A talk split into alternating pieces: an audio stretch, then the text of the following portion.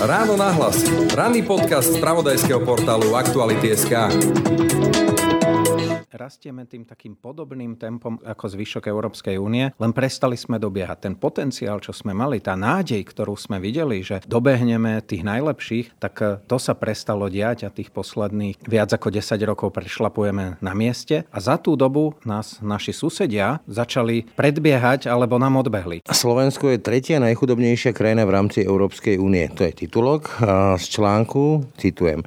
Lídrom v HDP prepočítanom na jedného obyvateľa v rámci krajín Európskej únie je podľa dát Európskeho štatistického úradu Eurostat Luxembursko. Za ním sa nachádza Írsko, Dánsko, Holandsko, Švédsko, Belgicko a Nemecko. Naopak najhoršie sú na tom Bulharsko, Grécko a na treťom mieste odzadu Slovensko. Slovensko sa v rebríčku krajín Európskej únie v posledných rokoch pomerne prudko prepadalo. To je vyňatok z jedného z článkov na túto tému, tému, že nejako stagnujeme, až sa prepadáme v rámci životnej úrovne a taký ten veľký sen po 89. ako dobehneme tú západnú Európu, vtedy ešte západnú Európu, sa nejako rozplýva. Aj to bude kľúčová téma rozhovoru s Martinom Šusterom z Rady pre rozpočtovú zodpovednosť. Sme stratili tú nádej, tú perspektívu, že sa naša krajina bude bude zlepšovať a potom tí, ktorí môžu, tak e, volia nohami a idú tam, kde majú tú perspektívu lepšiu. A to škodí potom nám všetkým ostatným, ktorí sme tu zostávali, lebo keď nemáme tie najbystrejšie mozgy, tak ťažko sa nám bude ďalej zlepšovať. Počúvate ráno na hlas. Pekný deň a pokoj v duši praje. Braň Robšinský.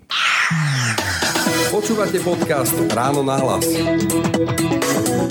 Dobrý deň. Dobrý deň, ďakujem za pozvanie. Tak ako sa vám toto ako ekonomovi počúva a kde sa stala chyba? To je asi taká tá kľúčová otázka. Ťažko povedať. Nie je to len jedna chyba, ale možno ešte by som predtým opravil. Je to technická otázka, ale meranie našej relatívnej životnej úrovne má zásadný metodologický problém, takže to, či sme tretia krajina odzadu, to asi nie je pravda. Ani to, že by sme sa boli prepadali, nie je pravda. Čo je pravda, že naše dobiehanie sa skoro zastavilo a keď sme si v... Osom... Dobiehanie západu. Áno, naše dobiehanie západu sa skoro zastavilo. Sme za tých 32 rokov uzavreli viac ako polovicu rozdielu medzi nami a západnými krajinami, ale v zásade skoro všetko to dobiehanie sa skončilo niekedy okolo roku 2010 až 2014 a posledné roky sme prestali dobiehať tie najvyspelejšie západné krajiny. K tej technikáli, čo ste spomínali, viem, že vy, teda nemyslím vy osobne, ale rada mala takú trošku prestrelku so štatistickým úradom, kde ste to tiež počítali trochu inak ako oni. A keď som si pozrel tie krivky, tak áno, sme na tom trochu lepšie, ale stále to nie je tak, ako by to malo byť. Nie je to len Rada pre rozpočtovú zodpovednosť, je to aj Národná banka Slovenska alebo Inštitút pre finančnú politiku pri ministerstve financí, ktorí tiež toto zdôrazňujú a na druhej strane je, nevieme presne, že či problém je na strane nášho štatistického úradu alebo Eurostatu, ale čo naozaj vieme je, že pri revízii alebo pri zmene metodike sa výrazne zvýšila relatívna cenová hladina na Slovensku a väčšinu tohto rozdielu tvoria ceny bývania. Opäť e, si pomôžem citátom, tento raz priamo vašim citátom. Slovenský rast sa v posledných desiatich rokoch spomenul a naše dobiehanie k rozvinutým krajinám Európskej únie sa zastavilo. Sú za tým dlhodobo nízke investície, nízka kvalita školstva a najmä dlhodobo slabý výskum a vývoj. Náš predošlý rastový model preberania technológií a manažerských prístupov zo zahraničia sa vyčerpal a uviazli sme v pasci stredného príjmu. No a už sme u toho kľúčového slova, pasta stredného príjmu, tak poďme si rozmeniť to nedobiehanie západu trošku nádrobné. Naozaj Slovensko sa oživilo po tej mečerovskej ére, ja si už ešte pamätám, to boli 30-percentné úroky. To bolo založenie Slovenskej konsolidačnej banky kvôli tomu, že to boli neuveriteľné nesplatené úvery, ktoré si podnikatelia nabrali v 90. rokoch. A potom prišli Zurindové vlády, najmä tá prvá, a či už to bol Volkswagen a ďalšie automobilky a to akoby urobilo to, čo mu sme potom zvykli hovoriť e, Tatranský tiger. A ten tiger nejako vyplozol. Hovoríte, že sa to vyčerpalo, že treba niečo iné, niečo sofistikovanejšie. Otázka je, že čo? Ten Tiger to sme sa tak snažili prevzať označenie od azijských krajín, ale tam predsa len Tiger znamená niečo iné. Ale keby sme išli do dôsledkov tej metafory, Tiger dokáže byť rýchly, ale nie je vytrvalý. Radšej sme mali byť e, sami sebou, radšej sme mali byť tatranským vlkom a ten vlk naozaj dokáže bežať celú noc a ďalší deň znovu a znovu a to sa nám nepodarilo. Keď idem viacej ako k tej ekonomii, tak dobiehať bohaté krajiny, keď začínate naozaj nízko, je pomerne ľahké. Skočím do reči, ako amatér, čo si niečo o tom prečítal, by som to skúsil preložiť do toho, ako to chápem ja. Keď máte nejakú nerozvinutú krajinu a začnete tam stavať železnice a cesty, čo je veľa pracovníkov, veľa miest tým pádom, tí niečo míňajú a tak ďalej, tak začne sa vám výrazne zvyšovať to HDP. Ale keď už máte tie cesty postavené, máte tie železnice postavené, otázka je, že už potom ťažšie sa to HDP tvorí, to vidíme na tých veľmi vyspelých krajinách, musíte vymyslieť niečo iné. Dobre to chápem? V zásade áno. Iná vec, kde sa môžeme na to pozrieť, keď idete do posilovne a začnete dvíhať 30 kg, tak z 30 kg na 60 sa dostať je pomerne ľahké. Dostať sa zo 60 kg na 120 už je oveľa ťažšie. A čo sa nám stalo od povedzme roku 98 do roku povedzme 2010 je to, že sme dokázali prebrať nejaké výrazne lepšie technológie zo zahraničia. Ozdravil sa bankový sektor tým, že sme všetky významné banky predali zahraničným investorom. Prišli sem ďalší zahraniční investori do priemyslu, ktorí priniesli novšie technológie, ktorí priniesli aj lepšie manažerské postupy zlepšila sa vymožiteľnosť práva.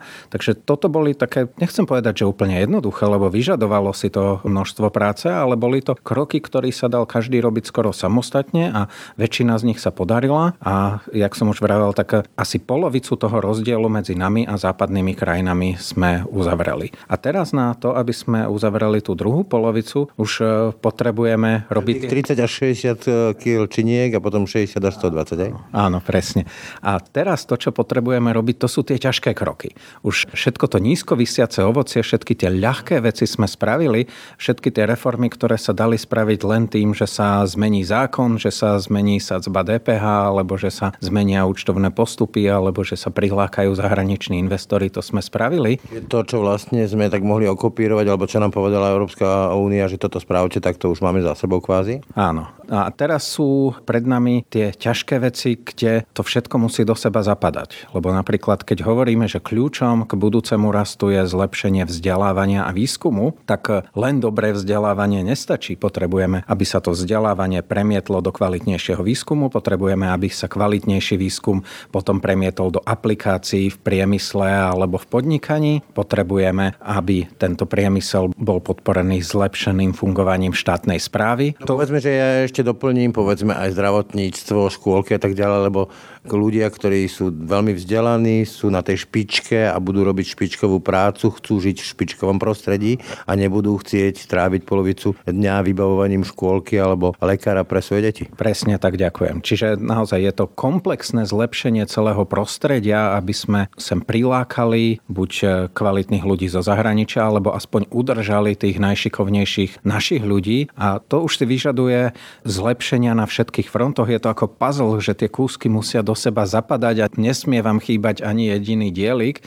A až potom sa vieme stať jednou z tých najlepších krajín, ak máme tú ambíciu, čiže ak chceme nielen byť stále 15-20% za Nemeckom alebo za Rakúskom, ale ak by sme chceli byť ako Írsko, že byť 30% pred nimi, tak e, naozaj potrebujeme sa zlepšovať na všetkých frontoch a myslieť dlhšie do budúcna. Nerobiť len tie zlepšenia, ktoré sa prejavia okamžite. Ktoré vidieť po tých štvoročnom volebnom cykle. Áno, lebo tie sme už skoro všetky spravili a teraz musíme myslieť na to, kde bude naša krajina o 10 alebo 20 rokov a dnes sa pripravovať na to, aby sme sa o 20 rokov mali lepšie. K tej budúcnosti, k tomu vzdelávaniu, ale napríklad aj k tomu Irsku sa ešte dostanem, ale aby som si uzavrel tú kapitolu minulosti. Dnes sa veľa diskutuje o výhradách voči tým bývalým vládom Roberta Fica z hľadiska únoseného štátu, kajúcníkov, klientelizmu, mafie a neviem čo všetkého. Nič z toho nespochybňujem, ale pre mňa je symbol Ficovej vlády vlády, Ficových vlád, kominy jadrovej elektrárne.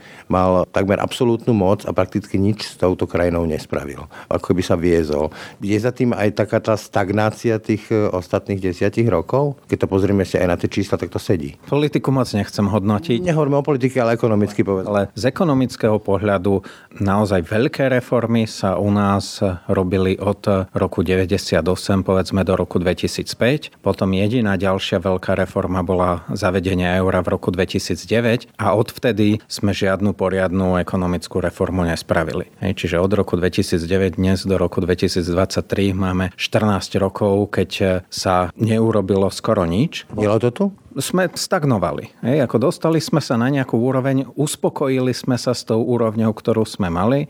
Vlády sa nesústredili na zlepšovanie podnikateľského prostredia, na zlepšovanie vzdelávania a výskumu, ale oveľa viacej sa sústredili na prerozdeľovanie, na to, aby niektoré záujmové skupiny alebo voliči, ktorých oni reprezentujú, aby sa tým pridalo. Čiže jedna vláda myslela viac na dôchodcov, ďalšia myslí viacej na rodiny s deťmi, ale málo kto stále myslí na to, kde budeme o 20 rokov. Ľudovít Odor, keď som sa s ním rozprával, tak to veľmi podľa mňa briskne komentoval tým, že sa tu prerozdeľuje ten koláč, penzisti, deti a tak ďalej, ale ten koláč je stále menší a menší. A tým pádom sa môže menej a menej prerozdeľovať. Čiže chcete povedať, že vlastne to stagnovanie, lebo keď si pomôžem e, zákonom entropie, tak keď e, sa niečo nerozvíja, tak sa začne rozkladať, upadať. Nepovedal by som, že upadáme. A to je práve to, čo je to, to porovnanie relatívneho a absolútneho vyjadrenia. Čiže náš koláč sa nezmenšuje, on zostáva rovnako veľký, alebo rastieme tým takým podobným tempom ako zvyšok Európskej únie, len prestali sme dobiehať. Ten potenciál, čo sme mali, tá nádej, ktorú sme videli, že dobehneme tých najlepších, tak to sa prestalo diať a tých posledných viac ako 10 rokov prešlapujeme na mieste a za tú dobu nás naši susedia začali predbiehať alebo nám odbehli. Česi, ktorých sme skoro už dobehli, teraz sú znovu 15% pred nami. Maďarsko a Poľsko, ktorých e, sme predbehli, teraz oni predbehli nás, čiže v tom takom relatívnom vyjadrení, kým my viac ako 10 rokov prešlapujeme na mieste, tak e, ostatní postupne zlepšujú svoje krajiny a predbiehajú nás. Na to som práve narážal, že sa nám vzdialujú, respektíve tí, čo boli pod nami, sa približujú a to je vidieť. Napríklad, e, my nevieme dostávať diálnicu do Košíc z Bratislavy a predbieha nám v tomto už aj Rumúnsko, dokonca Srbsku. Mi hovorili šoféry, že už aj tam vyzerajú tie diálnice lepšie. Ide sa do Čiech a tá kvalita verejných priestorov v dedinkách, mestách je dramaticky vyššia ako tu. To ľudia vidia, to cítia. Musia to cítiť. Však áno, musíme to cítiť. HDP je také nejaké číslo, možno abstraktné, ale to v skutočnosti meria životnú úroveň. A tá... Môže to byť aj potom o tom, že to číslo myslím, že 18,5% najlepších maturantov nám odchádza na zahraničné vysoké školy, že tu ľudia nemajú chuť tí šikovní zostávať? Áno, je to tým, že sme stratili tú nádej, tú perspektívu, že sa naša krajina bude zlepšovať a potom tí, ktorí môžu, tak e, volia nohami a idú tam, kde majú tú perspektívu lepšiu. A to škodí potom nám všetkým ostatným, ktorí sme tu zostávali, lebo keď nemáme tie najbystrejšie mozgy, tak ťažko sa nám bude ďalej zlepšovať. Vládnu tie horšie mozgy, ale aj necháme politiku bokom. Poďme k tomu, čo ďalej. Lebo spomínali ste napríklad to Írsko. A Írsko ale špecifické v tom, alebo Luxembursko, že tam sa sústreďuje veľa firiem, ktorí si nejakým spôsobom optimalizujú dania a tak ďalej, čo im umelo nafukuje to HDP. To asi náš prípad nemôže byť, to je taký trošku blafák. My sa asi musíme sústrediť na niečo iné, než sú tie montovne. Čo by to malo byť? Lebo poviem zase príklad. Bola tu veľká téma, že Slovalko. Dotovať ho alebo nechať ho zavrieť. Tie dotácie by sme ale zaplatili my a boli by šialene vysoké, ale nemal som pocit z tej diskusie vo verejnom priestore, že tu existuje nejaká koncepcia, kde by vláda a kompetentní vedeli, že toto sú chrbtové piliere našej ekonomiky a toto by mohli byť v budúcnosti a na toto sa zamerajme. Mýlim sa? Nie, máte úplnú pravdu. Írsko aj Luxembursko sú veľmi špecifické prípady. Írsko žije z toho, že je bránou pre nadnárodné korporácie do Európy a Luxembursko žije z toho, že je finančným centrom Európy a oni si už akoby vyarendovali tento piesoček, takže tam je ťažko im konkurovať, ale stále môžeme mať tú víziu, aby sme boli podobnou krajinou ako Rakúsko, ktorá, keď sa na Rakúsko pozriete, tak nie je niečo špecifické, v čom by boli úplne že majstri sveta, ale pritom je to veľmi dobre fungujúca krajina, kde je príjemné žiť a Rakúšania si asi pred 50 rokmi povedali, že už ich nebaví pozerať sa na Nemcov, ako sa Nemci majú lepšie a že s tým niečo spravia. A dnes je v Rakúsku vyššia úroveň ako v Nemecku. Lebo ďalším príkladom by mohla byť Škandinávia, kde odkedy padla Nokia, tak tiež e, nemôžete povedať, že by v niečom boli nejakí absolútni šampióni, ale pritom sú to krajiny, ktoré veľmi dobre fungujú a kde je naozaj kvalita života. A to je to, že potrebujeme mať e, poskladané všetky tie súčasti. Musíme mať kvalitné vzdelanie, výskum, aplikáciu toho výskumu do priemyslu aj do služieb, efektívne fungujúcu štátnu správu a aj kvalitné životné prostredie, ak sme už spomínali, zdravotníctvo alebo vlád, práva, aby tu ľudia chceli žiť. A nič z tohto nie sú jednoduché veci. Nič z tohto už nie je niečo, že zmeníme nejaký zákon a ono sa sa to samozprávy. Všetko toto si vyžaduje dlhodobú mravenčiu prácu, čiže my potrebujeme mať koncepciu rozvoja zdravotníctva na 10-15 rokov dopredu. Potrebujeme mať koncepciu rozvoja školstva na 15 rokov dopredu a postupne to zlepšovať. Potrebu... Sa chcem spýtať, že máme toto, lebo keď spomínate napríklad tú Škandináviu alebo Dánsko spomeniem, tak e, tam je typické práve to, že na mnohých týchto veciach, napríklad školstvo vo Fínsku, panuje široký politický a spoločenský konsenzus, kde sa niečo nastaví a 10-15 rokov, lebo až potom možno vidieť nejaké výsledky, sa to nemení. Tu napríklad zoberiem druhý pilier, premiér, tak ten sa ostreluje pri každej vláde nejakým iným spôsobom. Proste žiadna stabilita. Možno, aby som trošku pozitívnejšie hovoril, tak máme pomerne dobrú koncepciu nie na 15 rokov, ale na 5 rokov. To je plán obnovy a odolnosti, ktorý sa naozaj zameriava na tie naše najslabšie stránky a v odbornej spoločnosti je zhoda možno na 90%, že je to dobrý plán a že keď sa nám podarí väčšinu z toho plánu uskutočniť, tak o 5 rokov bude na tom naša krajina naozaj lepšie a tam je zlepšenie aj v priemysle, aj v školstve, aj v zdravotníctve, aj vo vláde práva ale je to taký strednodobý plán na 5 rokov. Chýba nám tá vízia na ďalších 10-15 rokov. Kde budeme, alebo čo budeme robiť, keď v roku 2026 skončí plán obnovy a ako sa budeme hýbať ďalej, to myslím, že u nás ešte nikto nevie. Čiže niečo, keby som to veľmi zglosoval do podoby, že máme teda heslo Good Idea Slovakia, ghiaccio je iba heslo, že naplniť ho niečím, že čo je toto slovenské good idea, že nájsť si niečo, v čom sme špecificky a dobrý? V zásade áno, ale myslím si, že potrebujeme byť e, dobrí už na mnohých frontoch. Že už to nie je tak, že... Potre... Horí vo veľa frontoch. Hej? Už, už to nie je tak, e, že potrebujeme, alebo že chceme v jednej veci zvíťaziť a keď si zoberiete, že to je ako keby, že idete na Olympiádu a teraz získame zlatú medailu v hokeji. Hej? A my budeme pyšní na to, že sme získali zlatú medailu v hokeji, ale Nori si z Olympiády donesú 12 zlatých medailí. To je ten rozdiel, že keď sústredíme všetky naše sily do toho, aby sme vyťazili v jednom konkrétnom bode, tak e, sa nám to môže aj podariť, ale miesto toho by sme sa mali snažiť byť medzi najlepšími na mnohých frontoch. Zoberiem si ako príklad tú vedu, čo ste spomínali, tak mňa napríklad veľmi fascinuje, že v Nemecku sú schopní dávať obrovské peniaze na základný výskum. Že tam proste neočakávajú, že o 2-3 roky niekto príde a povie, že vynašiel som nejaké lepšie pneumatiky, vymýšľam si niečo, čo sa dá aplikovať.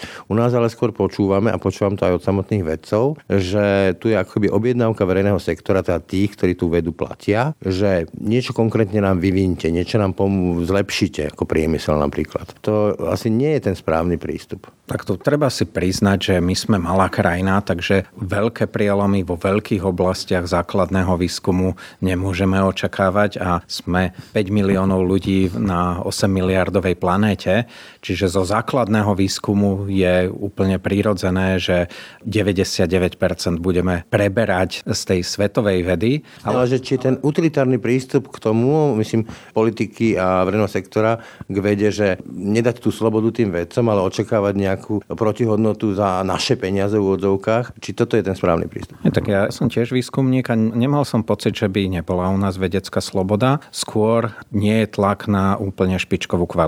Máme oblasti, kde máme vedu nadpriemernú, ale máme široké spektrum univerzitných pracovísk, výskumníkov, ktorí robia podpriemernú vedu len preto, že sa robia čiarky a my nie celkom dobre dokážeme odlišovať tú podpriemernú vedu od nadpriemernej. Tu myslím, že nám úplne bude stačiť, keď budeme vedieť lepšie hodnotiť kvalitu vedy a vôbec sa nemusíme trápiť tým, že či je to základný alebo aplikovaný výskum. Väčšina výskumu na celom svete bude aplikovaná, len potrebujeme lepšie oceniť tú vedu, ktorá je nadpriemerná. Máme aj takých, potrebujeme aj vytvoriť podmienky preto, aby sa to rozvíjalo a to sa postupne prejaví. Neprejaví sa to ani za rok, ani za dva, ale za 10, za 20 rokov by sa to malo prejaviť. A presne tento problém podľa vás je aj o slovenskom školstve. Poviem dva príklady. Univerzita na každom rohu, hej, to je niečo podobné ako v prípade súdov, že každé pomaly krajské mesto chce mať svoju univerzitu a takisto treba, keď sa zvyšujú platy, tak sa učiteľom, tak sa zvyšujú plošne, nie podľa kvality tých učiteľov alebo nejakých merateľných výsledkov. Čiže také, že každému trošku, toto je ten problém náš? Potrebujeme mať aj viacej vysokých škôl, ale aj lepšie. Zatiaľ sme to nie celkom vedeli rozlíšiť. Bol taký nesmelý pokus, keď sme chceli rozdeliť vysoké školy na vysoké školy a univerzity, ale dnes je nakoniec každá vysoká škola univerzitou.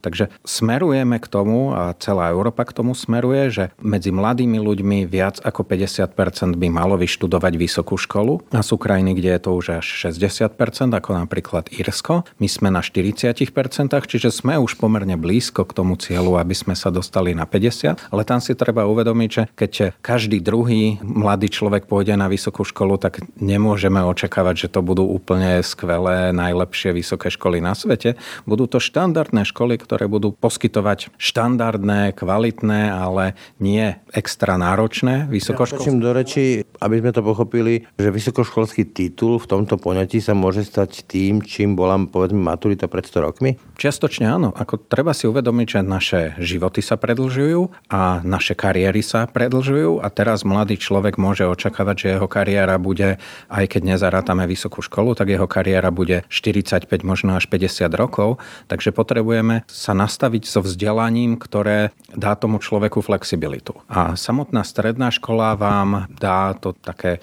naozaj základné vzdelanie, gramotnosť, ale potom vysoká škola už pomáha ľuďom rozmýšľať, samostatne tvoriť a Častokrát sa stane, že ten človek potom vôbec nerobí v tom odbore, ktorý vyštudoval, ale tá vysoká škola ho naučila trochu inak rozmýšľať a objavovať nové veci. Takže to je to, čo potrebujeme. A mali by sme sa naozaj snažiť, aby cez 50% ľudí malo ten prvý stupeň vysokej školy, čiže bakalára. Ale potom potrebujeme niekoľko špičkových pracovísk, potrebujeme univerzity, ktoré budú robiť dobrý výskum a tie už by nemali byť v každom jednom okresnom meste, ale to by mali byť univerzity univerzity, ktoré sú svetovo schopné konkurovať a tam by mohlo ísť tých najlepších 5 až 10 študentov a tam by mali byť tí najlepší profesori, ktorí okrem toho, že učia, tak aj robia výskum, lebo keď niekto nerobí vlastný výskum, tak nemôže úplne dobre rozumieť svojmu odboru a nemôže učiť študentov na tej najvyššej úrovni. A chápu kompetentní a rozhodujúci ľudia v tejto krajine hodnotu vzdelania a poznania, lebo od viacerých sociológov keď som sa rozprával na tému Slovensko, počúvam opakovane, že ani verejnosť, ani tí kompetentní sa akoby necenili hodnotu vzdelania. Že povedzme aj ľudia, keď sa robili teraz aktuálne nejaké prieskum nedávno, tak hodnota toho vzdelania nie je vo verejnosti chápaná nejak veľmi vysoko. Žiaľ, nie je dobre, nie je takto chápaná a my si najviac ceníme rodinu, bezpečnosť, priateľstvo a nejakú tú pohodlnú životnú úroveň a nie celkom rozumieme, že na to, aby sme mali dobrú životnú úroveň, tak potrebujeme na najviac investovať do našich mozgov. Lebo investície do stavieb, do fyzickej infraštruktúry, to sa dá spraviť vždy, na to si vieme aj požičať kapitál zo zahraničia, ale to, čo je pre nás najcenejšie, sú tie naše mozgy sme malá krajina, ktorá nemá ani nejaké nerastné suroviny, ani, ani, to more? ani, ani azurové pobrežie. Hej, čiže to, čím dokážeme byť výnimoční alebo v čom by sme sa mohli presadiť, to sú naozaj tie mozgy našich ľudí a do tých by sme mali investovať a to sa nám potom vráti. Čiže už nie je len tá pracovitosť, ktorou sa zvykneme chváliť, ale kompetentnosť a kvalifikovanosť. Hej? No áno, ako len tvrdo pracovať, tak to môžeme byť ľudia ako v rozvojových krajinách, ktorí pracujú 12 hodín denne, 6 dní v týždni a ich životná úroveň je stále 10 krát eh, nižšia ako naša. U nás sa tá pracovitosť tak nejako historicky cení, ale naozaj je dôležité pracovať eh, nielen poctivo, ale pracovať efektívne. V konečnom dôsledku možno motorom toho rastu sú leniví ľudia, ktorí si chceli prácu uľahčiť a vymysleli, ako sa to dá robiť eh, lepšie, ľahšie. Leso, hej. Hej. Vrátim sa ešte k tomu nízko rastúcemu ovociu, ktoré ste spomínali na začiatku a povedzme tým 90. rokom a Ivanovi Miklošovi a Miklošovi Zurindovi a tým automobilkám, nižším dániam, ktoré dostávali rôznym stimulom a podobne. Trochu touto cestou išiel teraz aj Richard Sulík, ďalšia automobilka, aj keď povedzme, že nejaké koketovanie s vodíkom. Hovorili ste, že už toto nie je tá cesta. My si ešte, tí starší, pamätáme také tie 5 ročnice za bývalého režimu, kde sa plánovalo, že čo, kde bude, aká fabrika, čo vyrobí a pre koho. Dá sa nejakým spôsobom v dnešnej dobe naplánovať, že kde sú naše silné stránky, ktorý priemysel, aký priemysel, aká časť e, ekonomiky a do toho investovať, alebo je to v dnešnej dobe už len ilúzia? Ja vôbec nie som fanúšikom toho, aby štát plánoval priemyselnú politiku. Keď si zoberiete, máte možno 2-3 príklady krajín, ktoré v tomto boli úspešné. V 60. rokoch Japonsko, v 70. 80. rokoch Korea. A potom máte príklady desiatok krajín, ktoré sú neúspešné. Vrátane nášho socialistického režimu, e, krajiny od Brazílie až po Indiu, ktoré sa snažili podporovať nejaké časti priemyslu a výsledkom je, že tam majú dotované autá, ktoré sú nekvalitné a drahé, ale nedovolia dovážať tie lepšie autá zo zahraničia alebo že nemajú počítačový priemysel a podobne. Aj u nás, keď spomínate napríklad to, že či sa vybrať mobilitou cez vodík alebo cez elektromobily, tak to si myslím, že by nemal o tom štát rozhodovať, lebo neverím, že na povedzme ministerstve hospodárstva alebo celkovo vo vláde sú tí najlepší podnikatelia, ktorí o tomto dokážu rozhodnúť. To by sme mali nechať na priemysel, na tých, ktorí idú s vlastnými peniazmi, s rizikom rizikom na trh a štát by mal len vytvárať podmienky, aby dobré podniky u nás mohli fungovať. Čo sa týka tých e, podmienok pre podnikanie, celkovej tej atmosféry, je to od povedzme, že úverovej kredibility cez dôvery bank až po byrokraciu, tam sa to tiež zhoršuje, zlepšuje, ako sme na tom? Znovu, v absolútnej hodnote sme asi rovnako, ale relatívne sme sa prepadli.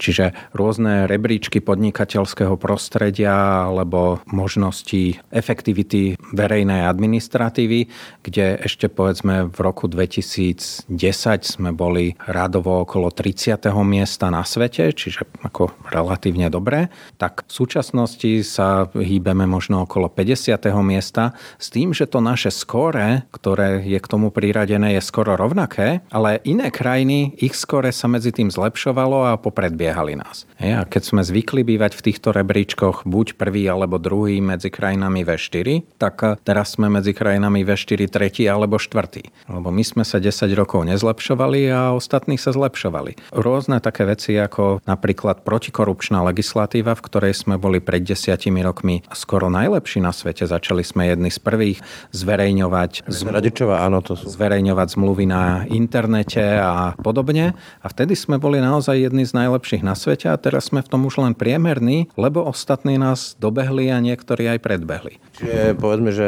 vedie sa to veľké reči o boji s korupciou, ale také tie systémové veci, ako zúžovať priestor pre korupciu, použijem slova Vevena Mikloša, sa nerobia, hej? Nejaké drobné zmeny boli, napríklad aj zákon o slobodnom prístupe k informáciám sa zlepšil minulý rok. Minister proti Skankovi. Nebola to tá veľká novela, ktorú sme očakávali, ale bola poslanecká novela, ktorá tie najdôležitejšie veci posunula kúsok ďalej.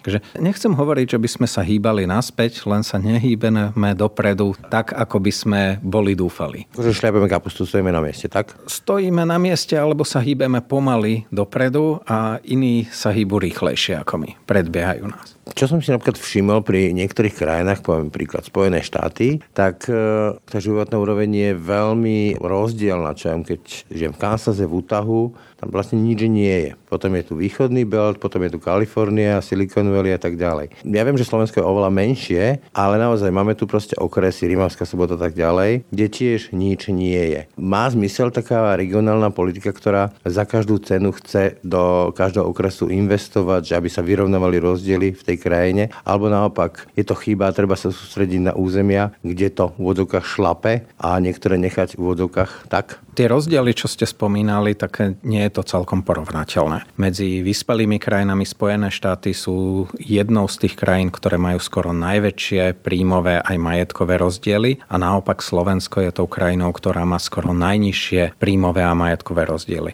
Naozaj, že sme pomerne rovnostárskou krajinou. Tie rozdiely u nás sú podobné povedzme ako v Česku, Dánsku alebo Slovinsku a všetci ostatní majú väčšie rozdiely.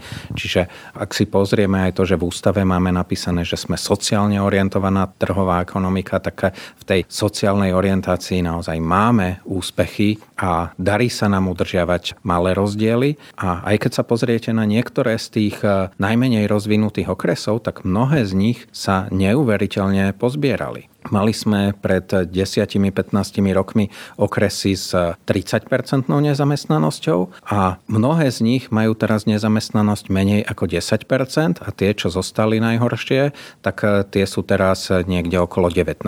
Čiže aj tam sme sa zlepšili, ale... Nie... je, že či to má byť tou rukou trhu, použijem toto slovo, alebo či to má byť nejakou cieľenou, plánovanou aktivitou a výsledkom aktivity v nejakej centrálnej vlády. Je to jedno s druhým. Čiže čo by štát mal spraviť a jedna z najefektívnejších politik na zmierňovanie rozdielov je kvalitné vzdelanie. V tomto nie sme zase až takí dobrí, že u nás kvalita toho vzdelania pomerne veľmi závisí na tom, z akej rodiny pochádzajú tie deti. A deti z rodín s dobrým sociálno-ekonomickým zázemím majú pomerne slušné výsledky v škole a deti z rodín so slabším sociálno-ekonomickým zázemím majú výrazne horšie výsledky. Tu na je výrazný priestor na zlepšenie a to hovoríme teda o základných a stredných školách, tak aby sme poskytli rovnako kvalitné vzdelanie deťom bez ohľadu na to, či sú z rómskej osady alebo či sú z okresu s 20-percentnou nezamestnanosťou. Toto by naozaj mala byť úloha štátu. Čiže aby sa neživila tá generačná nevzdelanosť a chudoba, hej? Presne tak. A potom poskytnúť tú základnú infraštruktúru, ale už ďalej nechajme na ľuďoch, na podnikateľoch, že či sa niekto rozhodne, že si chce založiť svoj nový biznis vo Veľkom Krtiši alebo v Košiciach alebo v Bratislave. Do toho by sa už štát až tak veľmi montovať nemal. Predsa predsa len keď je niekto podnikateľ, tak vidí, že kde je voľná pracovná sila a kde nie je. Takže úlohou, jeho peniaze nakoniec. Áno, úlohou štátu je pomôcť tým budúcim pracovníkom, aby boli kvalitnou pracovnou silou a to už priláka nové podniky treba nejakú základnú infraštruktúru. Nehovorím, že má byť diálnica do každej dediny, ale aspoň slušná okresná cesta má ísť do každého okresu, aby sa vedeli hýbať aj tovary, aj ľudia. Ale ďalej to nechajme už na tých ľuďoch a v konečnom dôsledku je nezastaviteľný trend urbanizácie a Slovensko je stále pomerne vidiecká krajina, takže mnoho z tých menších obcí, mnoho z menších miest sa bude ďalej vyľudňovať a ľudia sa budú hýbať do veľkých miest a nakoniec budeme mať možno dve, tri mesta, ktoré sa budú blížiť k miliónu obyvateľov. Nemôžeme sa snažiť konzervovať ten taký život s 3000 malými dedinkami a s tým, že každý jeden okres bude rovnaký. To sa nedá. To som práve že mal na mysli, alebo na to som narážal, že či z vášho pohľadu nie sú skôr kontraproduktívne než efektívne také tie akcie. Mne to skôr príde, že to je snaha osloviť voliča, kde vláda sa snaží pritiahnuť investorov všade možne, lebo tam nie je fabrika, lebo tam tiež je volič. Nemôžeme, nemôžeme v každom malom okresnom mestečku mať e, nejakú ďalšiu fabriku a tí ľudia sa budú hýbať do veľkých metropol. V zásade aj tie podniky chcú byť tam, kde sú iné podniky, kde to žije, kde si môžu vyberať a keby miesto toho ste mali malé okresné mestečko s 5 až 10 tisíc ľuďmi, kde je fabrika pre 2000 ľudí, tak e, z obidvoch strán je to pomerne zväzujúce. Zo strany tých obyvateľov alebo pracovníkov pracovníkov máte jednu jedinú pracovnú príležitosť a nemôžete si vybrať. A ak vás náhodou nebaví práca akurát v tej fabrike, tak nemáte iné na výber. A z pohľadu toho podniku máte tam relatívne málo ľudí, z ktorých si tiež nemôžu až tak veľmi vyberať. Takže je prirodzené, že aj tie podniky chcú byť vo väčších aglomeráciách, kde si vedia vyberať z 10 tisícov pracovníkov a vybrať si presne toho, koho potrebujú. A takisto pre tých ľudí je lepšie ísť do veľkej aglomerácie, kde sú stovky rôznych pracovných príležitostí a môžu si vybrať prácu, ktorá ich baví, ktorá ich naplňa presne to, čo chcú robiť a nie od e, malička myslieť na to, že v našej obci je táto fabrika a tam raz... Kde to tam robil, aj môj otec tam robil. A tam raz budem robiť a začnem tam pracovať a budem tam robiť 45 rokov a odtiaľ pôjdem do dôchodku. No, to je jak skukučina.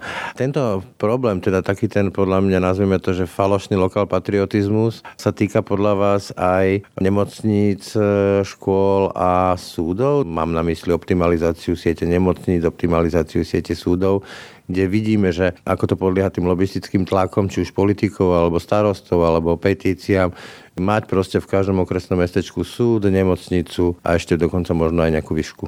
Čiastočne. Nie som odborník ani na nemocnice, ani na súdy, ale čo sa týka súdov, tak je to skoro jednoznačné, že to je niečo, čo možno využijete bežný človek jeden, dvakrát za život, možno niektorý z nás vôbec, možno niektorý 5 krát, ale tak či tak, keď kvôli rozvodu alebo sporu so susedom alebo nejakej biznisovej záležitosti potrebujete niekoľkokrát cestovať do iného okresu za kvalitným súdom, tak by to malo stať za to. Je to lepšie, než mať v každom mestečku jeden súd, kde sú dvaja sudcovia a každého poznajú a sú tam tie lokálne prepletence. Čo sa týka nemocníc, tak e, pokiaľ tomu rozumiem, tak e, sa nastavuje teraz e, tak tá sieť, aby bola tá základná starostlivosť dostupná blízko ku každému, ale tá kvalitnejšia alebo tá náročnejšia starostlivosť, aby to bolo v krajských mestách alebo vo väčších regionálnych centrách a znovu Koľkokrát za život potrebujete ísť na nejakú operáciu? Keby som išiel, tak by som chcel, aby ma operoval špičkový chirurg, ktorý už niečo odoperoval. Ja som za svoj život eh, prežil zatiaľ tri operácie a boli v rôznych krajských mestách na Slovensku, ale v zásade vždy to bolo asi hodinu cesty. No ale pokiaľ to nie je tak, že máte úraz a potrebujete to mať veľmi rýchlo, tak eh, snad nie je problém za môj život za 47 rokov trikrát niekam cestovať hodinu, aby som sa dostal do kvalitnej nemocnice, kde ten zákrok robia relatívne rutinne, kde s ním majú skúsenosti a kde sa viem na tú kvalitu spoláhnuť. Keď e, som sa rozprával s Ludovitom Odorom, tak e, takú zaujímavú myšlienkou prišiel, že vlastne nežijeme naozaj výrazne turbulentné krízové časy. Však vojna na Ukrajine, sankcie, postcovidové dopady, inflácia, to všetko v jednom guláši. A on tak hovorí, že vlastne tie krízy sú vlastne aj šancou a výzvou niečo preštrukturovať, zmeniť. Cítite to rovnako, respektíve ako by ste z toho ekonomického pohľadu vy uchopili tieto krízy ako výzvu, že v čom je to šanca a ako to preskupiť? Asi nikto dobrovoľne by neprivolal krízu, ale skôr je to tak, že keď už tu tie krízy máme, tak sa snažíme z nich poučiť a pripraviť sa na tú budúcnosť lepšie. A každá z týchto kríz je v niečom iná, čiže covidová kríza nám ukázala tie slabiny nášho zdravotníctva a v širšom pohľade nám ukázala veľké slabiny slabiny nášho prístupu k dátam a nášho prístupu k rozhodovaniu sa na základe faktov. Takže kebyže sa z tohto vieme poučiť a kebyže vieme budovať dátovú infraštruktúru, prístup k údajom a potom rozhodovanie tak, aby bolo racionálne, tak to by nám mohlo pomôcť v mnohých ďalších oblastiach. Energetická kríza nám ukázala našu slabinu v tom, ako sme sa spoliehali na jedného dominantného dodávateľa, ktorý sa ukázalo, že nás považuje za nepriateľa alebo za obeď, z ktorého len bude ťažiť. A my sme dúfali, že s nimi budeme vedieť ako obchodný partner dlhodobo spolupracovať, ale nie je to tak. A tiež je to príležitosť na to, aby sme sa rýchlejšie posunuli k zelenej ekonomike, lebo však vieme, že je neudržateľné, aby sme sa spoliehali na fosílne paliva, že to našu planetu zničí. A tie plány, ktoré ako celá Európa máme do roku 2050 na nulové emisie alebo do roku 2030 na zníženie emisí na polovicu, tak ich teraz môžeme urýchliť Keby sme sa z každej takejto krízy poučili, tak e, snáď sa budeme rozvíjať ďalej lepšie. Nechcem ísť do politiky, ale povedzme, že z toho ekonomického a hospodárskeho hľadiska, keď sa pozrieme na tie ostatné dva roky a na tú dobu postpandemickú a teraz inflácia, hovoríme sankcie a tak ďalej, ako hodnotíte vy to zvládanie týchto kríz? Lebo nemôže sa to stať alibi, že máme krízu a preto ospravedlňujeme ňou čokoľvek z môjho pohľadu ja tam vidím takú až brutálnu netvorivosť, nekreativitu, kde povedzme, že rodinný balíček, tak všetkým. Keď kompenzácie energie, tak všetkým. Jednak je to hrozne drahé a jednak je to hrozne také prvoplánové a netvorivé. To tak nejak nadvezuje na to, že nemáme údaje a nevieme ich využívať. V covide sme mali asi 25 tisíc nadmerných úmrtí, čo je jeden z najhorších výsledkov v Európe. A keby sme len boli podobne na tom ako Česko, tak sme mohli mať skoro o polovicu menej tých umrtí. Čas toho možno sa nedalo zabrániť tým, že náš zdravotnícky systém nemal ďalšie kapacity, Čas toho je možno otázka pre sociológov, že prečo sa nám nepodarilo zaočkovať výrazne väčšiu časť populácie a takto pred rokom, keď sa začínalo očkovať, tak Najprv bolo obrovský pretlak, že sa ľudia išli predbiehať a nevedeli sme, koľko čakáme a potom zrazu boli voľné vakcíny a už nemali sme koho očkovať. Čiže keby naozaj bola u nás tá lepšia racionalita, tak sme mohli túto krízu prežiť lepšie. A znovu sa to premieta do súčasnosti, že pri energetickej kríze robíme plošné opatrenia, ktoré sú veľmi drahé. Pravdepodobne aj preto, že nevieme úplne presne povedať a nevieme úplne presne nastaviť systém systém tak, aby sme najviac pomáhali tým, ktorí to najviac potrebujú. Máme zafixované ceny elektriny v zásade na rovnakých cenách ako z minulého roka a tým skoro vôbec domácnosti nemotivujeme, aby šetrili. A domácnosť ako moja nepotrebuje, aby jej štát dotoval elektrínu a naopak. Ako ja mám, priznám, že mám nadpriemernú spotrebu, väčšiu ako priemerná domácnosť, ale práve mňa by mal štát možno postihnúť tým, že mi zvýši ceny elektríny, aby som sa snažil šetriť a mal by sa štát sústrediť na tých 10 až 20% najchudobnejších domácností, ktoré nemajú na to, aby šetrili a tým by sme mali energie dotovať alebo pomôcť im to zvládnuť. Len my zdá sa mi, že nedokážeme dobre identifikovať, kto sú tie domácnosti, ktoré potrebujú dostať pomoc a aj keby sme to vedeli identifikovať, tak potom nedokážeme spraviť ten systém pomoci a nedokážeme tú pomoc k ním dostať dostatočne rýchlo.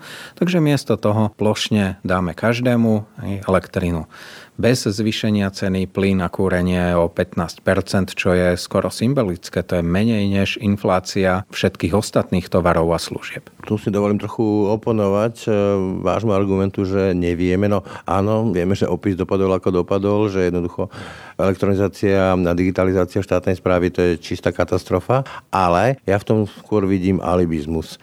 Takú snahu štátu ako paternalisticky ochrániť občanov pred akoukoľvek krízou a zhoršením podmienok, proste dať im pomyselné dážniky, keď už začne mrholiť. A na druhej strane to vlastne, ako by si ľudia potom neuvedomovali, že v konečnom dôsledku sa zaplatia sami z toho dlhu a vytvárajú takú blúdnu špirálu. Určite tu je aj ten aspekt, že tí politici sa snažia byť tí, ktorí prichádzajú s bohatými darmi a chcú zapôsobiť na každého voliča, len zase vzdelaný a racionálny volič a znovu sa dostávame k tomu, že kľúčom k lepšie fungujúcej spoločnosti je vzdelanie, tak naozaj vzdelaný volič si musí uvedomiť, že to nakoniec zaplatí on sám. Hej, tu nie je nikto iný, kto za nás tie dlhy zaplatí a keď tento rok štát ide dať na rôzne energodotácie 3 miliardy eur a k tomu ešte ide z ďalších zdrojov, z eurofondov alebo s dobre dohodnutou zmluvou alebo zatiaľ ešte nie zmluvou, ale memorandum s elektrárňami, takže toto budú zdroje možno za ďalšie 3 miliardy, čiže tento rok celkovo energopomoc 6 miliard,